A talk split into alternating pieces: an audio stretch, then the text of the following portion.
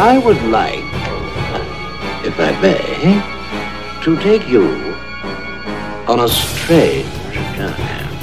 Necronomicon Ex Mortis, the Book of the Dead. Your move, creep. He didn't get out of the cock-a-doodle car! I have something to say.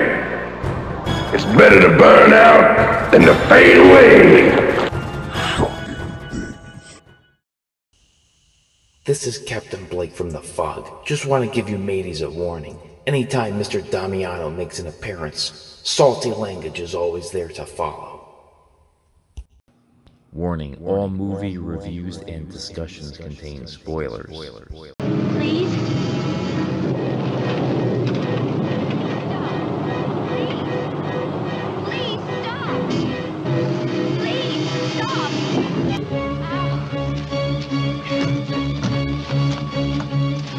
Now, that scene demonstrates a very common and probably very significant technique that's used again and again in these films.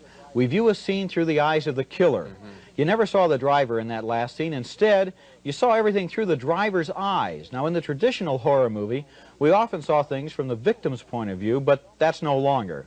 Now we look through the killer's eyes. It's almost as if the audience is being asked to identify with the attackers in these movies, and that really bothers me. That's a very good point. One other thing that bothers me is that the behavior that these women are engaging in, if done by men, would be considered brave, bold, and fun. Mm-hmm. Going hitchhiking, you know, going across the country like an easy rider, very typical. A woman tries to do something like that in these films, whammo, they get sliced up. and then a movie comes along, sometimes almost by accident, Yes. that strikes that chord. For example, when Airport came out in 1970, nobody knew that was going to be the first of countless, umpteen dozens of disaster movies, but it really spoke to people in a way that made other people imitate it. And I think in this case, the first movie of this whole series of uh, women in danger films was obviously Halloween, which hmm. I think, and we're going to get to Halloween in just a moment, I think it's a pretty good picture, but it captured an enormous audience. It did millions of dollars worth of business, and then the sleaze merchants who came along looked at that movie and tried to put their finger on what it was about it that was so successful. And they said, well, women being chased by a killer, that's it. Hmm. Let's go out and hire us some more women and some more killers and make us some money. That's why they call these things exploitation films, hmm. these rotten ones, because they exploit one element and make it sort of sick. Mm-hmm. Also, many of the attacks in these films take on, are on women who are scantily clad. And I think that the intent here is to also exploit the sex angle in these pictures. The nudity is always gratuitous. It's just put in the film only to titillate the audience and maybe make one other point. That women who dress this way or merely uncover their bodies are somehow asking for trouble and somehow deserve the trouble they get. That's a very sick idea. Hello, everyone, and welcome to the 40th anniversary of Friday the 13th edition of Shocking Things. We've on the special guest, and uh, he's the resident slasher expert, Neil Damiano from Top 10 Films. Wow, you're you're being too kind with that description, John, but I appreciate it. Uh, how's it going? No, man? no, it's good talking to you again. Uh, you're the perfect person for this. Uh, both you and I are big fans of the Friday 13th franchise. Yeah, I mean, I'm I'm a filled with useless um, slasher film knowledge, but that's you know the films that we grew up with. So, so um, yeah, this is this is obviously an iconic film. Yeah, I mean, and uh, usually, I mean, for you know anniversary films, it's not really that big of a deal for certain films, but for this one, like this deserves an actual birthday cake. If I could like uh, get a cake and give it to a film, I would give it to uh, Friday the Thirteenth for the 40th anniversary. Yeah, I mean, it absolutely does because the the, the thing about this this film is that it, it really set a blaze for the slasher movement. It, I mean, it really did. Uh, you know, everybody mentions Halloween, and um, I'm not taking anything away from Halloween. Everybody that knows me knows I absolutely love Yes. the original Halloween. But if you if you look at at slasher films from from that from like you know let's say 78 to 84 or so the the Halloween set the the the spark for slasher films, but Friday the Thirteenth is the film that really uh, put it to the forefront. I, I You know what I agree mean? because yeah, because I mean Friday the Thirteenth, Sean Cunningham basically wanted to copy Halloween, but then everyone wanted to copy Friday the Thirteenth. Right, right. Which we got, you know, as you know, tons of imitations from like you know Madman to Don't Go in the Woods Alone to The Burning, which is the most famous ripoff Yeah. of Friday the Thirteenth. They even Well, got Tom know, Savini uh, for that. Yeah, I mean, you know, it's countless films that tried to recapture the the magic of of, of Friday the Thirteenth mayhem. You know what I mean? But Yeah. You know, there can only be one. It's the original, and to me, it's got the the spookiest uh, music, even more so than Halloween uh, in, in horror cinema history. I agree that Harry Uh, Manfredini is very, very underrated, and he really should have gotten more work after this. I, I feel. Oh yeah, I mean that music is freaky as shit, man. I couldn't even walk by. There's there was swamps by my house, and after watching seeing the Friday the Thirteenth, I could not really walk by the swamps, not being scared as shit. Listen, hearing that music, you know, hearing that, you know, you know, and that that whole music, it just like, you know, it's it's just iconic and and scary music, man. You know but but go ahead. No i mean yeah this is the celebration of the 40th anniversary. I can't believe it's been 40 years Yeah, you know. yeah. I mean, because I remember seeing it as a kid, and it's just Yeah. weird. It's like uh, that means we've gotten old, Neil. That oh yeah oh yeah and like you know people like your um your your wife um who's years younger than us this film is considered like you know, like an old film like they're night of the living dead kind of you know yes, what i mean yeah, yeah, yeah, yeah. Because she always says, "He goes, uh, this is your generation. This isn't really, Yeah. you know." you know so it's a little weird yeah i mean you know you talk to, to kids in their 30s it just seems like such a nostalgic film but like to us we grew up with it you know i mean i was a little you know i must have seen it probably around the age of seven which is young to see that kind Yeah, of I, I saw it later than that. I, I think I told you before. I saw three as the first one, then I had to go back to watch one and two. Right. Yeah. No, I mean, I seen all of them fairly young, and um, you know, like as you know, the the, the original is is my third and favorite in the series. So That's a good. Yeah. I, I could see it being that. You know, that's a good ranking. yeah, I mean, two is my favorite, and then part four Yeah. I absolutely love, and then then the original. You know, but um, yeah, you know, it, it it's I've seen it a hundred times, and and I never get sick of watching it. Um, well, it's funny you say that. 'cause that was a quote. I'm sorry to cut you off, but Laura, that was a quote. I said, "Well, I got to rewatch the movie again." When I talked to Neil about it for the podcast, she goes, "Why? You've seen it a hundred times. Why are you gonna watch it again?" yeah, I know, right? It yeah, you just one of those films that you just you just see a hundred, you know, plus times. It's always on. It was always on TV, and you know, of course, I have the Blu-ray and and everything. But like, you know, it's just one of those go-to films. Um, that you know, it's it's kind of like. I know that you don't like like for me it's kind of like the Breakfast Club. I could watch it a hundred times, but you Mhm. you're more of a Sixteen Candles fan. yes. I know that, but yeah. So you know, it is. It's one of those staple films, but um, there's a lot of history behind it. But you know, like I- I'm sure you know the interesting facts on it. How you know um, Sean S. Cunningham put an ad in Variety, and the script wasn't even finished yet. Yeah, yeah, I believe. is- yeah, yeah, I, I, yeah. I, I think Oh. the story was part partially was he put it out there. He bought the rights for the name Friday Thirteenth because he loved the name. He had the artwork done, and he was hoping to get investors just with this basically saying it's the scariest movie, right? Some tagline like that. Right. When there really he had no clue what it was going to be. Right, right. He- yeah, I think he had. I think he had just like an outline written. Yeah, of like a, a, a camp um, setting, and then you know he came developed the character and everything and, and stuff. But um, it really wasn't put together yet. Uh, in he was like, you know, fuck it, I'm just gonna run an ad and see what happens as a lark. Uh, the scariest film you'll ever see, Yeah. or the most terrifying yeah, film you'll ever see. and yeah, And, and, um, and people bought into it and wanted to invest money in it, which was the thing. I, I have to say, some people don't respect this about Sean Cunningham, but I do. He's always been very honest in saying this is a business. Where Right, there's some filmmakers who I, I feel just really care about the business and they pretend that they do it for the art when all they care about is money. He's Right. saying, look, this is a business. I have to support my family. I have to make what you know is profitable first. Then I'm going to make what I like after. But first, let's get this business moving and have it be profitable. Absolutely. I mean, it, you know, he's he saw the success of Halloween, and he's like, "Fuck, you know, I want to make a horror film. Why not?" Uh, you know, horror was just becoming, you know, it was getting on the map at that point, and uh, you know, he he he threw his his um, you know, rock in the lake and and um, came up came up with the idea and and uh, it was successful. Um, yeah, because before that, I mean, he tried doing the trend of like Bad News Bears, tried doing like Right, kids yeah. movies. He did one called Yeah. like Manny's Orphans, which is like a soccer type. So he tried getting that. Those weren't successful, and this is where he really, really, you know, hit his stride with Friday the Thirteenth. and but he also had a tie-in to Last House on the Left too. I Yes, don't know yeah, specifically yes. What it was. Yes, he he was involved in that because that was a trend too, like those type of sleazy type movies at the time with uh, Right. with Wes Craven. Yeah, he did. You're right. He was involved in that. Yeah. But that wasn't as So- commercially, the, nothing, nowhere near as what you know Friday the Thirteenth.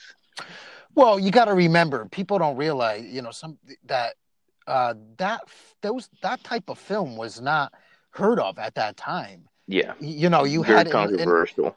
No, I mean the, the film. He he must have been watching. I you know I don't know him personally, obviously, but he must have been watching um, Gia- Italian giallo films because that that's the blueprint. Mhm. That film that film really is an American giallo film. You know what I mean? And what I mean by that is the way it was filmed. Is it? It's a replica of those films, like um, Blood and Lace and and um, you know um, Deep Red and and uh, uh, Bay of Blood. All those Italian imports were filmed the same way. You don't know who the killer is. It's a POV shot, and that's what he did. He he brought it to an American audience, which I I think is is pretty brilliant.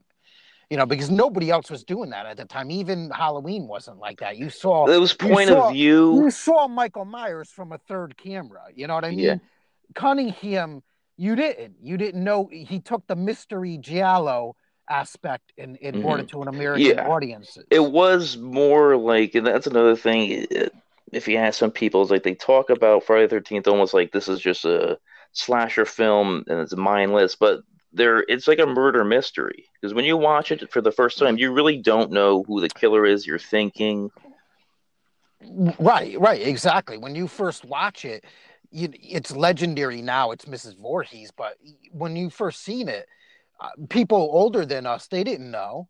Yeah, so yeah, you didn't know who it was, and the certain scenes really scare you, you know, and like throw you because, like you know, the scene I I, I talked about this on my my 40th uh, tribute I, I did for my podcast, but it's like when Mister Christie goes up to this unknown assailant and, and the light is shining on him and you see the Camp Crystal Lake sign and he says and it's raining and he's like Yes. hey what are you doing out here in this mess he knew who the person was yeah, yeah, we you had no clue. Yeah, yeah, you're like, oh, Right. who is he so talking like, to? like that's Yeah. freaky and then you know Yeah. she stabs him in the stomach and he goes oh but you know I mean so it was somebody that that was that was known and was there we just didn't know who it was you know what I mean so yeah, I mean it's kind of a, a brilliant aspect, but I mean that's where I think he got that from, is those you know those kind of sleazy giallo films uh, that were fluent in Italy at that time in the late seventies.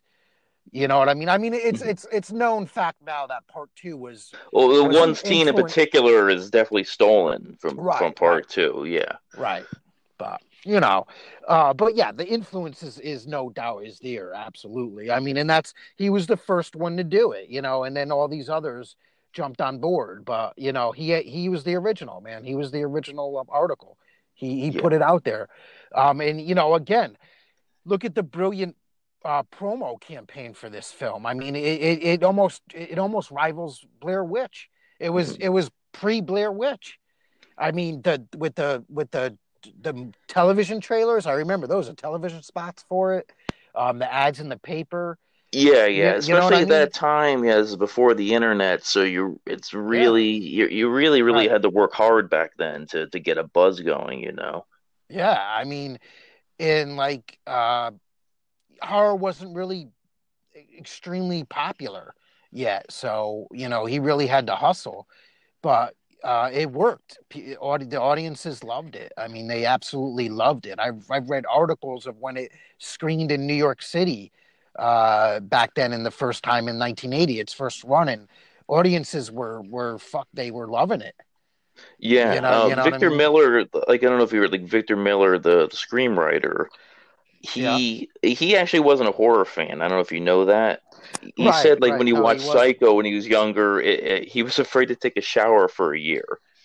yeah. and, and and he was told to watch Halloween, you know, for influence. But what he said, you know, he actually went. I'm assuming this is the fourplex. He said he went to see opening night in Milford, Connecticut. Oh, really? I didn't know yeah. that. That's awesome. Yeah, he because he said Oh. I'm sure that's the only he said in, in Milford, Connecticut, and that's the only theater right at that time in 1980, right? So he said he yeah. went Yeah.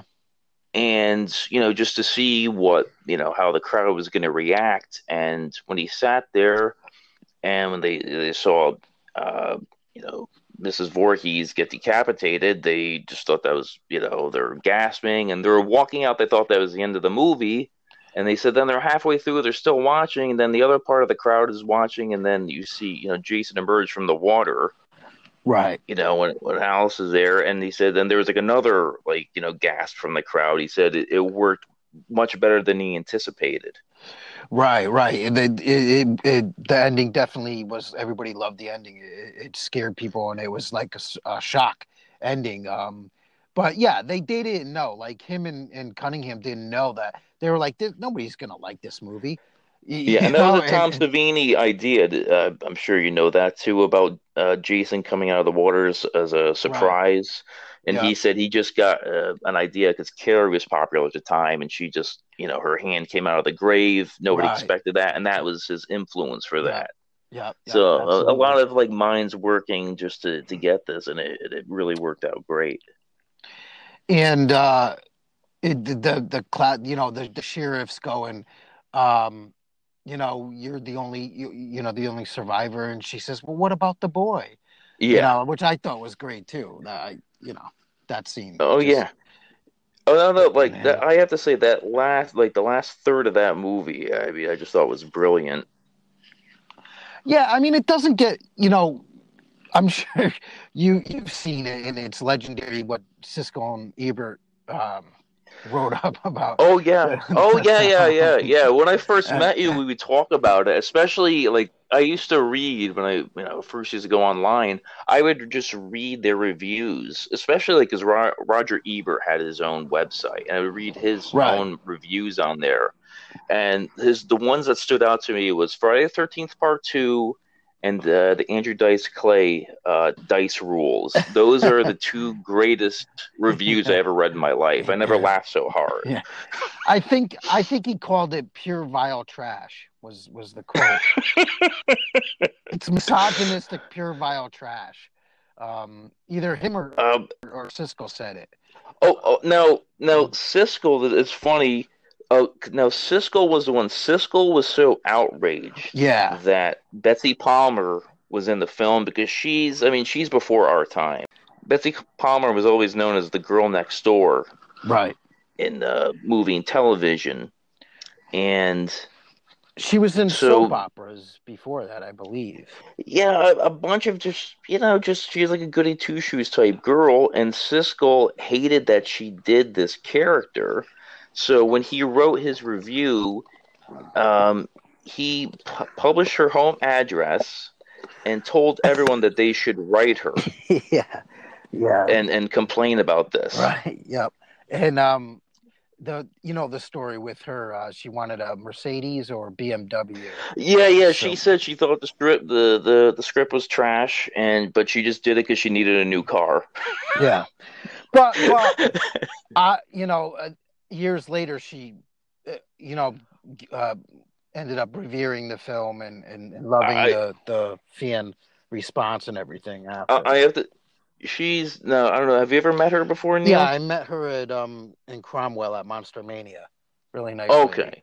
Yeah, Yeah, I because I talked to her and she just yeah, it's like her whole opinion changed in the sense that the fans are so nice to her, And I went, so you know, I was with Laura. I said, uh, you know, it's it's great meeting you. And then Laura goes, oh, we just watched you on TV last night. She goes, oh, you're so sweet.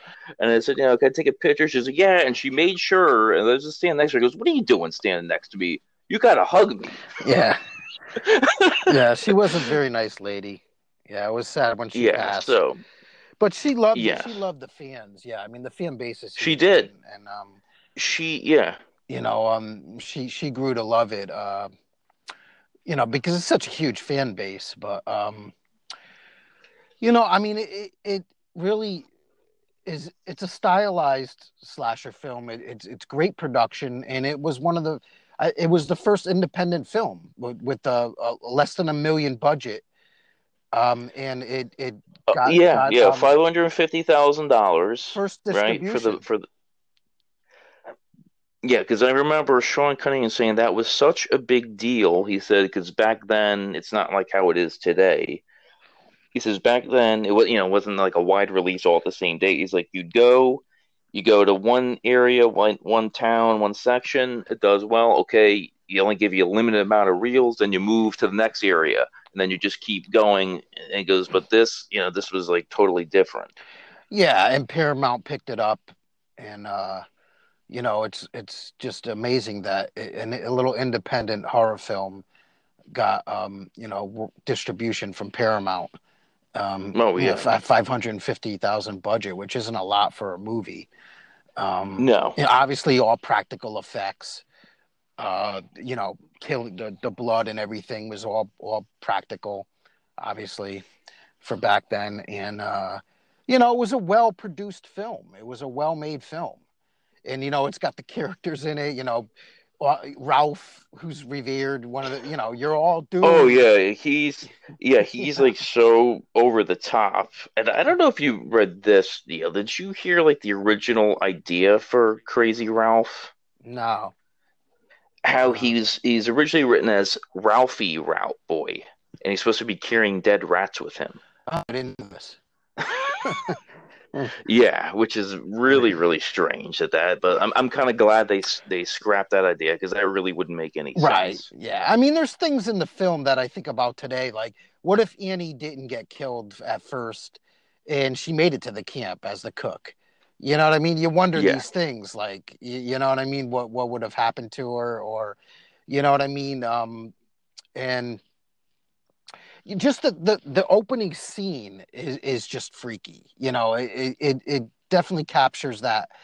You know, with the the POV filming, um, when when when she's Yeah, from the 50s. Yeah, how it shows like the how this cabin and she walks past the children and she goes up the stairs to the attic area and you know the, Mhm. the, the, the boy and the girl are messing around up there the counselors yeah. and he's like oh you know we weren't doing anything and, and to zoom into the camera and then zooms in on the girl and you know what i mean that just just like is scary it's just creepy you know what i mean and then starts off the film Yeah. but um It's almost voyeuristic, right? The way it, it comes across. Yeah, because it's the point of the of view of the killer. You know, so it's almost like you're the killer. Yeah. So and then the music comes in, and you know that that still shot, that zoom in still shot, and then the Friday the Thirteenth comes in on the screen, and um the glass cracks. It's just really really done well. Um, and uh, you know, you just remember those scenes, and it's got a lot of great one-liners, like you know, Ian's, you know, driving with the truck driver, and she says, "You're an American original." you know, I and then always, there's last and then, then he like mimics him. "Ee, American, Yeah, you yeah. know. I always quote that line. You're an American original. You know, that lady, that lady's just her career is off that one line.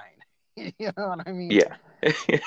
and um you know but that that part is freaky too where she's driving in the jeep and you don't you know and, Yeah. and you don't see she's just talking and and, and you know miss Voorhees is not talking and she's like well, i think you passed the campsite you know what i mean it's just like Yeah, it's just yeah. a suspense buildup Yeah, you know, you're there's like you're un, it's like an une- uneasy feeling at that point because you you know something's gonna happen. You're not sure exactly what. oh yeah it's freaky and she's running through the woods you know and that blade comes out the knife the buck knife it's just um it's just it's scary as a kid it's just freaky it's a freaky film i mean it really is from the music to the shots, the way it was filmed. Um, you know, it's just so many imitations, but uh, you know, it, it, it's a classic, and, and it remains. Younger audiences are are um, you know catching on to it and, and liking it. Uh, it's it's amazing how many young people I know that are into this, and they got into it because it gets played every year. You know, like you know during October, during you know Halloween month, you know uh, marathons, and and they're growing up with it. Yeah. Yeah, absolutely. And I mean, you know, there's people celebrate Friday the 13th. People have parties and stuff when we have Friday the 13th uh, actually in the calendar year. Yeah. You know, people celebrate it. You know, the people dress up as Jason for Halloween for, you know, years. But um I've yet to see a, a, a Mrs. Voorhees. That would be cool at, at like a convention. Most people do Jason. I, you know, or even, yeah, or even no, Ralph, yeah. or even Ralph. Yeah, yeah, yeah. You have to really look like the person, I guess, to, to pull that off, right? Yeah, but I mean, you could do a Ralph. You could get like a vest and that hat, fisherman's hat. All right, I'll I'll I'll do it one year and let yeah, me know you how. should, man. That, let me know what you that'd think. be funny. That'd be funny, man. Going to Huck, you know, going to one of the conventions as Crazy Ralph. I'll just like, all doomed. I'll just keep doing that all day for eight hours. I'll just a- keep doing that It's a death curse. Yeah. but uh, I want to just uh, when you were talking about people celebrating far, you know, Friday the Thirteenth on the actual day, Friday the Thirteenth. Um, have you seen? Uh, we talked about this briefly. The, it gets a little pricey. How the actual camp in New Jersey, Blairstown, New Jersey, has on Friday the Thirteenth. They have tours. Right. Yeah. Yeah. I've been looking into that. Yeah, they do. That would be pretty sick. Yeah, there's yeah, they were supposed to have one this past weekend, but because of the whole COVID thing, they had to cancel it. In the future, yeah, like Camp No-Be-Bo-Sco. Right. Yeah. But yeah, that that's something uh, we have to look at in the future. But that's you know, but that's this is big business too. It, it started off from being like they let like 20 people in, and then it, it's growing, and now there's couple hundred people at once go in. Then they have all the actors from the movie come. Right. I don't know how much it costs, but it is on my bucket list for sure. Uh, It- last it's time I looked for this last, this was supposed to be the big one, was uh, the one that was because for the 40th anniversary, it was supposed to be on May 8th and 9th, Mm. and that was like $350 a person. Oh wow. Yeah. Yeah, yeah. So I mean, I don't know exactly what that includes. To give you an example, I think it gets a little cheaper during the normal ones, but maybe this is more for the 40th. Right. But uh, we'll, we'll we'll definitely we'll look into it, Neil. Next well, I don't time. know. Did uh, you look into the filming locations? Because I don't want to uh, misquote with your audience, but uh, what Yes. was part one films in Connecticut? Some parts I know part two was because of the Part tax two. break in Connecticut. Yeah, part yeah, part two, yeah, part two, parts of Waterbury, uh, Kent, Yeah. um, it was a New Stonington, I think it was for part. Yeah, but I I'm not sure if anything was actually filmed in Connecticut for part one. Mm. You know, I'm not Yeah. 100 percent sure on that. I have to look back. But I know part two definitely was because I remember reading an article where there was a tax break in Connecticut. and They wanted to save on money, obviously, so Yeah. they filmed up here in Connecticut, which you know is pretty cool. Because I was talking to Betsy Palmer about that too, actually, at the convention. I said, you know, I know you guys filmed part two up here in Connecticut, and she's like, oh yeah, I love Connecticut and stuff. I love coming here and everything. She was just such a nice lady. But um, Yeah, then she moved to Connecticut. oh, did she? I, I see. I didn't know. That. Yeah. Didn't, she didn't. Yeah. Yeah. And I know she filmed parts for like when they had the parts for part two, Right. her extra scenes. She said those were filmed in Bridgeport, Oh, okay. That's in cool. a park in Bridgeport. Yeah. So and then was with Betsy Palmer actually. I don't know if you knew this, Neil. Uh, in the film, like all the shots of uh, that you see of the killer, if they show like you know the legs or anything, or the hand thrusting the knife, those are that was uh I think that was she said it was a man. I believe it might have been uh Tom Savini's assistant, Tassos. It might have been him throughout Yeah, the I read something like that. Yeah, that it was a man. I don't know. Yeah. That, And that, yeah, because she's just so because you don't know who it is, so just in your head you're seeing it, so you're just assuming it's a man. You know yeah, what I mean? because when they're when they're filming when she's running through the woods after Annie, the, she's wearing like you know workman pants and and combat like um wor- you know like Timberland boot Mm-hmm. Type boots. work- Yeah. boots. You know what I mean? So yeah, it's almost like you know it looks like a man. clothes. Yeah, and she said she purposely wore extra layers of clothes to look bulkier too. Yeah. You know, for like you know, extra like thermals and everything, just so it looked more realistic that she could like manhandle people. Yeah. Yeah. And I mean, to get back to the music, that's an interesting story too, how Harry Manfredini came up with that music with the echo box, Mhm. you know, Yes. for like, um, you know, Kill Mommy. It, and it echoed. He's, Yeah, and I would never have like it's one of those subliminal things until he said that. I'm like, oh, okay, okay, now it makes sense. Yeah, because when you when you hear it, it's it's actually kill mommy, but it's not saying it fully. It's k k k ma ma ma. ma. You know what I mean? So and it echoed that, which who would have thought that would be freaky, but it is just so fucking freaky. You know what I mean? and it's that's it's yeah, it's iconic. I mean, it's people still do it to this day. That was a, a Betsy Palmer story. She said she went uh, after the movie came out. She went to the grocery store, and these teenagers were saying that behind her. and then she turned to she turned around. She goes, "I knew you were Mrs. Voorhees," and she started laughing. yeah, just taunting her. Yeah, that's pretty funny. yeah, I mean, I'm sure she's heard everything. You know, I'm sure these people hear everything. I mean, it, you know, it spawned uh, Kevin Bacon's career. You know, what I yeah, mean? he is the one. Yeah, he's the one big name that you know of the the young actors that emerged out of this, without a doubt. Yeah, I mean, you know, his scene is just great. His his kill is is, is awesome with the little drip of blood. the, yeah, the arrow uh, He- coming through. he- yeah, they had to blow. Did you, did you hear that Yeah, story? How the, the blood wasn't coming out, so they had to go underneath the bed Yeah. and blow it out with their mouth through the straw to have the blood Savi- spurt out. And that's why I just Savini did, yeah, Savini, I believe, went Yeah. underneath and did that. yeah, yeah. That was just like Yeah. Like a lot. Like I had to like just improv thing. Like we got to figure this out. Anything to get it get it done, you know what I mean? On such a low budget like that, and you know, but it worked. It it actually splurted out better. He said. yeah, yeah, yeah, yeah. It was crazy. But I mean, Kevin Bacon didn't even have a chance to look up. Soon as the soon as the trick went on his chest, that that hand came around, her hand and, and grabbed, you know, and, and the arrow went straight up through his neck. Just a vicious kill. but um, yeah, I mean, you know, just so many memorable scenes.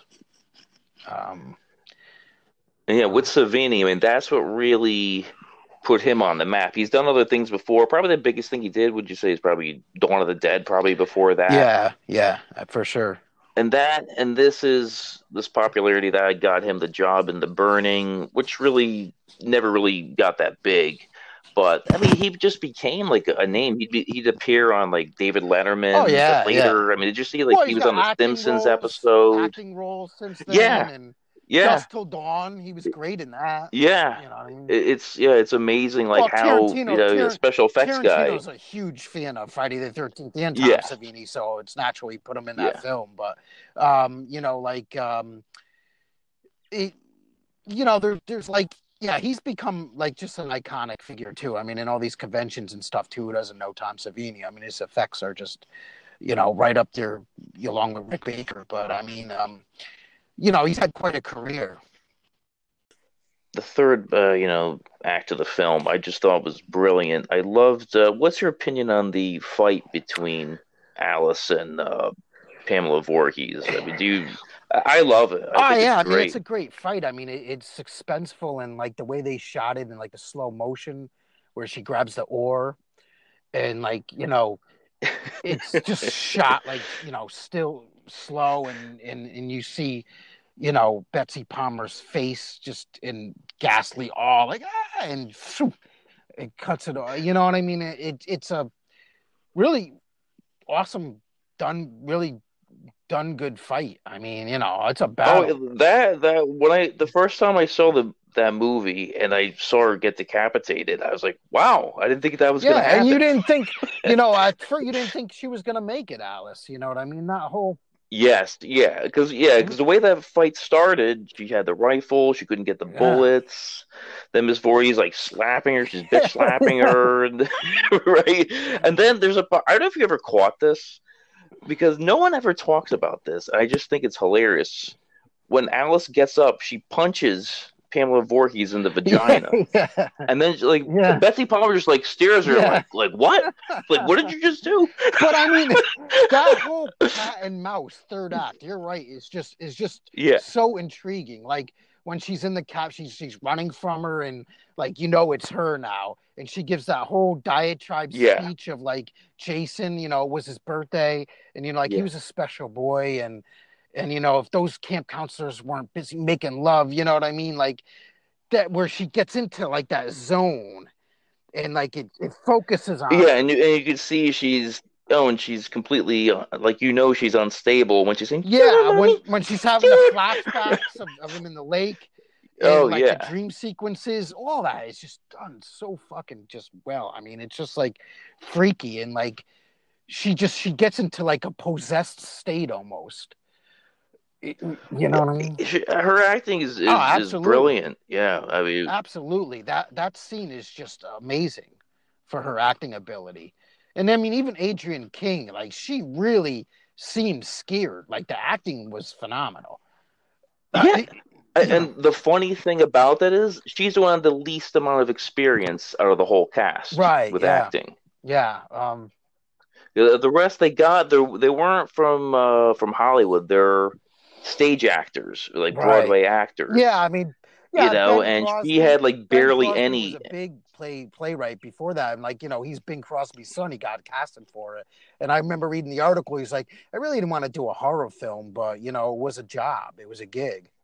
You know what I mean? yeah, Like you know, yeah, yeah. That's that's and I yeah. mean, he was a good-looking kid. He was young. He was trying to get into. I mean, he didn't do much after that, but um, you know, he was great in it. And like Kevin Bacon, you know, I mean, he just um, you know, obviously soared from that. But Yeah, because after this movie, his big that made him a household name was what Footloose, right? When that yeah, came I mean, out. he got. I mean, he got later. Footloose, Quicksilver. I mean, he was on a roll. You know, um, after that. Um, so yeah, I mean, it definitely um made him a star. Um, but uh, yeah, I mean, I I guess from what I read is Adrienne King got freaked out because she actually had a stalker. Yeah, yeah, Yeah. She talks about that now. For a while, she didn't. You know, she was uncomfortable talking about it. But yeah, yeah from the film she got a stalker and and that you know obviously scared her so she didn't really do any more public appearances or any acting roles after that it kind of freaked her out which Yeah. i don't i don't blame her but yeah, yeah, yeah, so that that's kind of crazy yeah. That she experienced that. Yeah, yeah, because I, I heard her, yeah, I heard her speak, and she said now going to conventions and you know talking to fans, like it's it's like therapeutic for her right now. right right yeah i mean in a controlled environment but from i don't know how much in Yeah. detail but i i guess this person was really stalk like got her phone up got a hold of her phone number and house Yeah, you know the, before before that stuff was kind of going on you know what i mean was was known yeah, so yeah, um yeah. no, yeah i mean so it's pretty that's pretty crazy man how that happened Yeah, but thankfully, you know, she's doing well now, and now she's I don't know she now she uh, owns a winery now. oh does she yeah Yeah, so that's what she does. She sells um, uh, basically Friday the Thirteenth theme wine. and i mean she goes to conventions and stuff and yeah, i think she was interviewed in i haven't watched in a while but was she in, she was interviewed in camp crystal memories right the documentary I'm sure every everyone was or his right. name is I mean, jason in the yeah. book, yeah, you know i Yeah. don't have that book i would love to have that that book is fantastic the book is. yeah Oh yeah, the the book's yeah the book is great. I, I actually have it right next. yeah, next it's to a me. great book. My my buddy um Bill has that book, and it's just so like so detailed in the pictures and stuff. It's it's amazing. Yeah, it's it's amazing how much. Uh, I went to a question and answer session, and uh, it was mostly people from Part Two, but they it was kind of like one of those mishmash question and answer sessions Yeah, where they just put all Friday the Thirteenth actors, and the one from uh, from the original was uh, the Officer Dorf, Ron Millkie, which has one of my favorite lines: "Sit on a Tonto." But um, but yeah, I was asking him questions about the book, and they were just saying how Peter Bracke, you know, who's the author, did an incredible job interviewing everyone and compiling all this, you know, all this information. They were all like blown away by the book. And you know, you're gonna you, you like to bust my balls about this, but uh, my boy Corey Feldman narrated one of the documentaries. I think it might have been Yes, yeah, yeah. You're right. he You're right. narrated He one did. of them. I can't remember which one it was, but yeah, he was the narrator on it, and um, he opens up the documentary on it, um, where he's he gives like you know I don't want to freak anybody out, but you know that whole bit. I think it might have been um, Yeah. Camp Crystal Memories. I think it might have been that where he narrated the documentary. It might be, yeah. That and his name is Jason. I always get confused with those two. Both with great the, you know, documentaries. with the videos of the. Yeah, no, they are. Uh, both fantastic. Um, both go really into detail on the whole the franchise. But I mean, what do you think about the whole? Obviously, it's the most successful franchise in, in horror history. Um, but I, I don't know. Are you more like me, John? Were you like the more um, human aspect, the slasher aspect of, of the series versus the supernatural? What, like more. It, it depends. You're saying just slasher movies in general, Well, or I just always, Friday I always Thirteenth? put Friday the Thirteenth fans into two categories because I have fe- friends that are both. I'm on the. I I have two categories where it's you're a fan of the um, human um, deformed slasher aspect of, of Mhm. one through four, or well, five we won't count because it's not Jason, obviously. One through four. Well, I, I still, I, I, you- I am like one of the few people you know that love Part Five, yeah, right? Yeah. Well, five, five, five, five grew on me. Five grew on me, but um, or and then the other second part is the supernatural, which is six through like twelve or so. You know what I mean? Okay, here's the funny thing. I put, even though you're right, six has the whole Frankenstein's monster story, the way he gets like like, six. resurrected with I like like, you- six. I'll go but I put I one through six are my Mhm. favorite. right. Uh, You know, and then after seven and on, to me, that's when it drastically Absolutely, changes yeah. to me. Yeah, I mean, for me too as well. I mean, I, I liked I, out of out of it. The wrench is is eight. I, I kind of liked because I saw it in the theater because it's just so campy. Yeah, But like the rest of it that, is like, ridiculous. Six, seven, I just didn't care for. Beyond like his his makeup was awesome. The mask was great. It's, I mean, yeah, no, some of the effects of these um, I'm fire in there. I mean, there there's some cool scenes, but I just never gravitated Nah, the new blood. I just couldn't get into that. Um, but six six I saw in the theater. I saw six in Mhm. I saw Yeah, six I did theater too. with with with Co actually with Yeah. a couple of my friends. Yeah. Yeah, Co's father took us to see that Yeah. Pete up at, at the fourplex. Um, yeah, and that's those are the only two I seen in the theater. Rest of them all on TV. Okay. But, um, Okay. And, and I like, and out of those, I, I love Jason X just because it's so absurd I don't and even it's remember so ridiculous. remember it. I've seen it, but I just Oh, it's you gotta re- yeah. we'll, we'll review that one day, Neil, if you want. I'd have to watch that, that it one's again. a doozy. Yeah, and and you do love, I know, uh, the other one, uh, oh that god, Jason where he Goes to Hell. hops in the he, he he's quantum leap. Yeah, that's the quantum leap one. Yeah, that one. Yeah, that's another one. In the future, we'll we'll definitely discuss Yeah, that those one are too. just like just muddy cash buckets. Those are like those are like Freddy's five and six. You know, same thing. Uh, but it's great. But, yeah, but but but I'm a glutton for punishment. I have Uh, to watch them all, love like- 'em. just like you do. The the ones where he's like a supernatural Yeah. beast type thing. I, I mean, I just Yeah. you know I come from the slasher era of films era of those '80s stuff, so I like naturally the one through four. One through four were just great for me. Even like three, I could Yeah. take or leave, but three even grew on me too.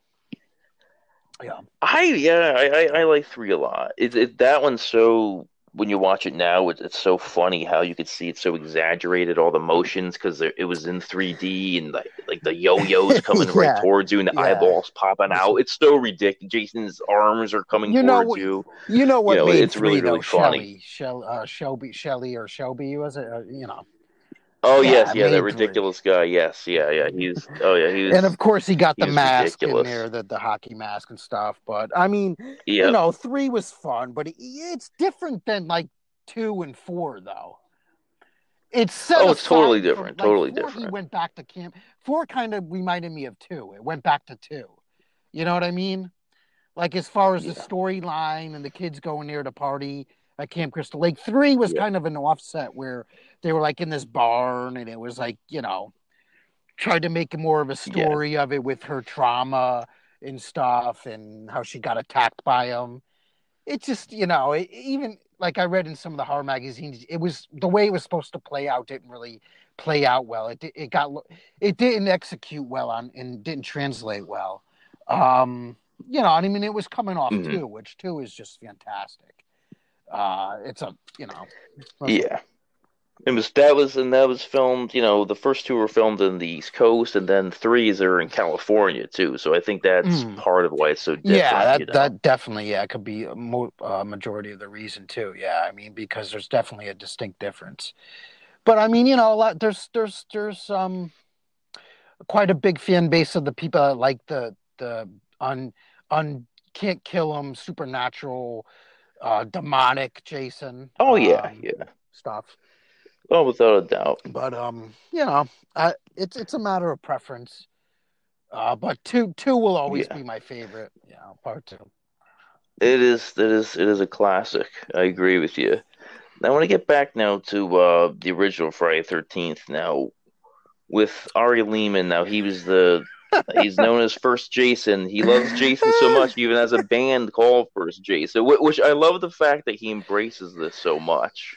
He even he said in an interview, he goes, "I may I may not be the best Jason, I may not be the biggest Jason, but I am the first Jason." He which I thought was a great quote. So I, I love him for that. I love him for, for for saying that, and that he actually has a band that writes songs about Friday the Thirteenth series. What I mean, he had like what Uh, three seconds in it. What's that? At the most.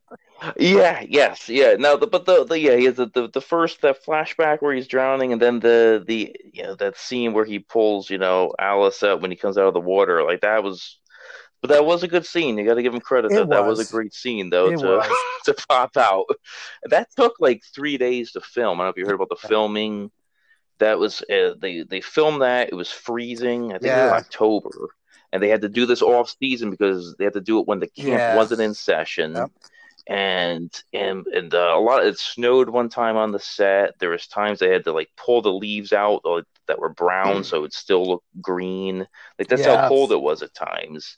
And uh, it was supposed to be sean cunningham's son was supposed to be jason. But then once his wife found out and it was freezing she goes "Well, you're not going to put our kid in freezing Yeah. water so yeah so that's why so he lived so sean cunningham and ari lehman both lived in connecticut so he was local to him and he and he worked with him on manny's orphans he said hey you interested in this role he's like right, yeah, right. yeah, he was in that. great." Yeah, that's how he got. there.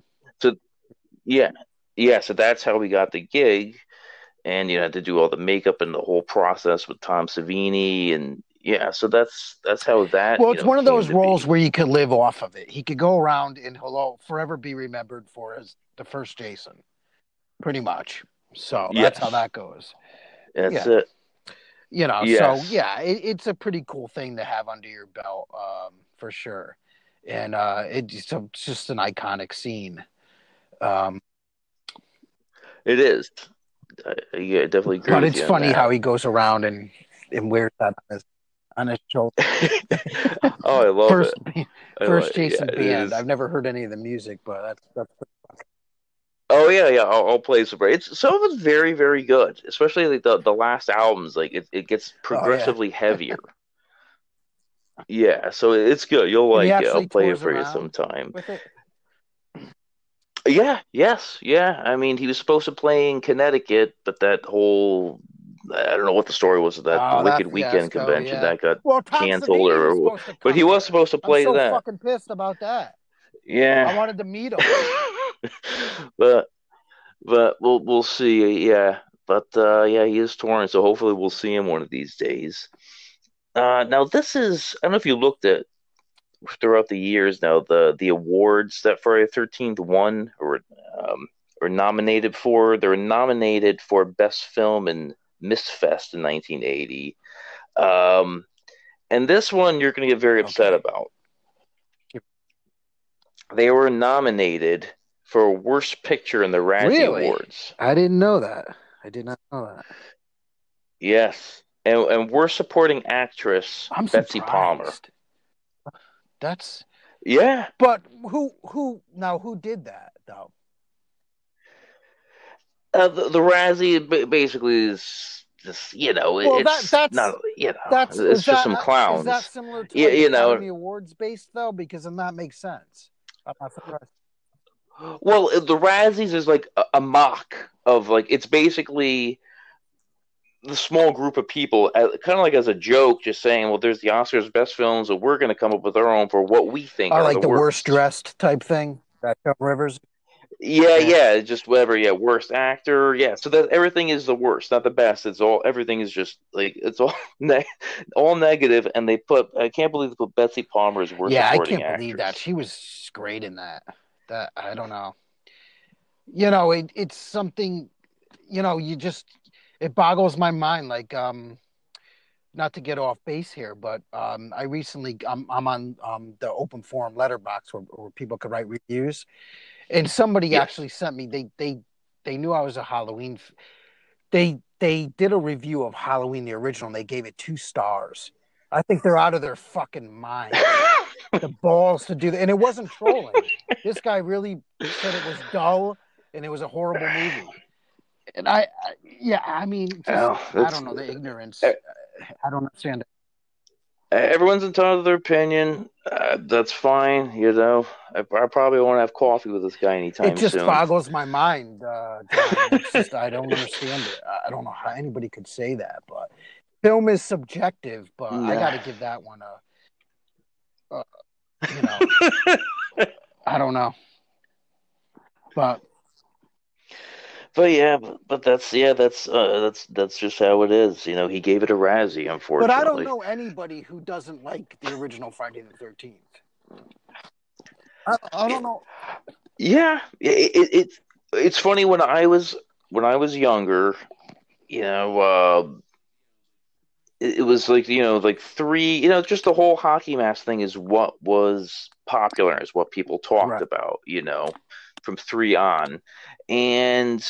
If- Then when like I went to revisit, talk to people, just like, nah, they just like, nah, Jason's not in it. I don't care, you know. Or like he had a potato sack and too. Yeah, but yeah, that's different, you know. It's not Well, the see, I'm on the when he had opposite hockey mask. spectrum. The hockey mask is freaky, but I think the the potato sack is far freakier. That's more realistic because there was an actual killer that wore that.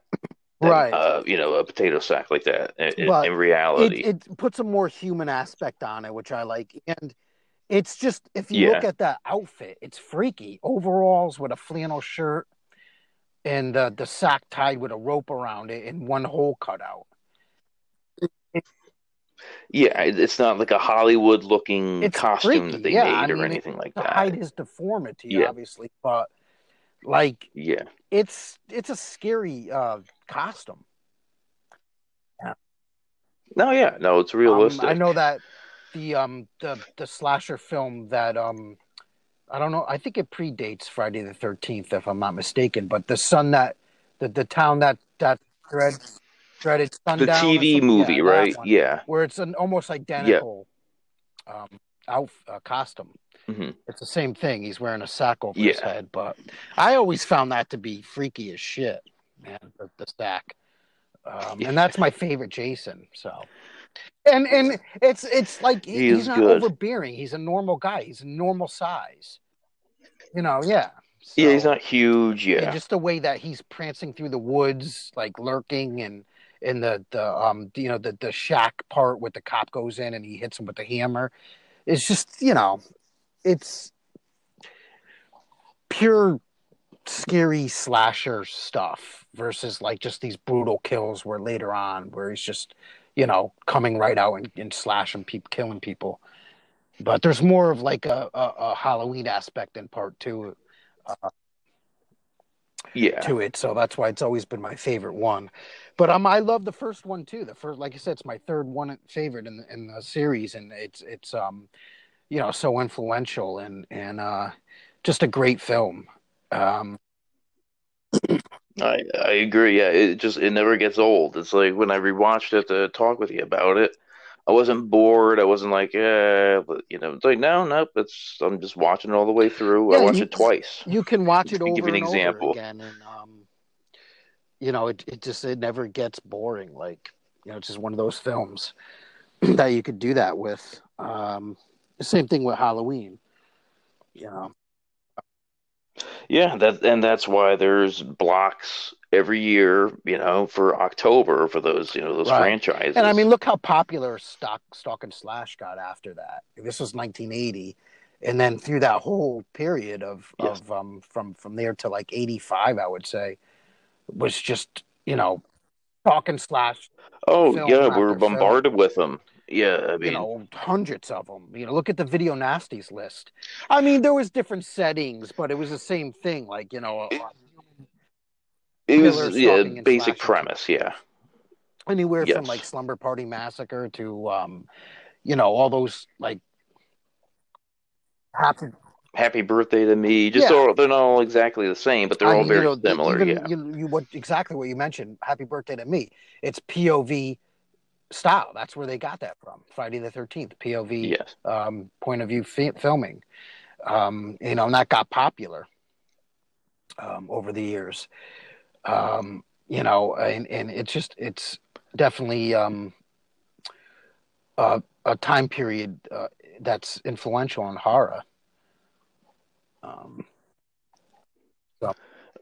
All right, Neil, I'm gonna wrap this up. Do you have anything you want to plug? I want to plug one thing. Uh, Neil's podcast, uh, Slasher Times. Like he said earlier in the episode, uh, he did a Friday the Thirteenth uh, 40th anniversary episode. It's very good. Uh, his podcast is great if you want uh, like a Reader's Digest type podcast instead of a long form. Usually 15 yeah, minutes, I mean it's right, short Neil? form. It's not a very long um, podcast, but it's it's again, it's not a two person podcast. It's not me go interviewing someone or going off someone. It's just me and my thoughts about the film for 15 minutes, breaking it down. Basically, um, if you're a fan of that era, and you obviously you know you know these films and you love these films, you know you'll get a kick out of me, a fan just like you, talking about it. You know, that's basically what the podcast is, is um, all slasher based, and I pick, you know, a, a popular slasher film from from that era, and uh, break it down, and uh, you know, give some stats on it, and and and why it influenced um, the era, and, and some of the campy ones too, and uh, it it's just monthly, done monthly, and uh, you know, give it a listen if if you want to hear somebody talking about those great films. If you enjoy this podcast, please leave a five star review on whatever platform you listen to it on. Also, please share this podcast with others. To follow us on Instagram, please go to shocking.things.podcast, and to like us on Facebook, it's at Shocking Things Podcast. Our email is shockingthingspodcast at gmail.com, and you can leave a voice message that's located in the show notes. And until next time, try and enjoy the daylight.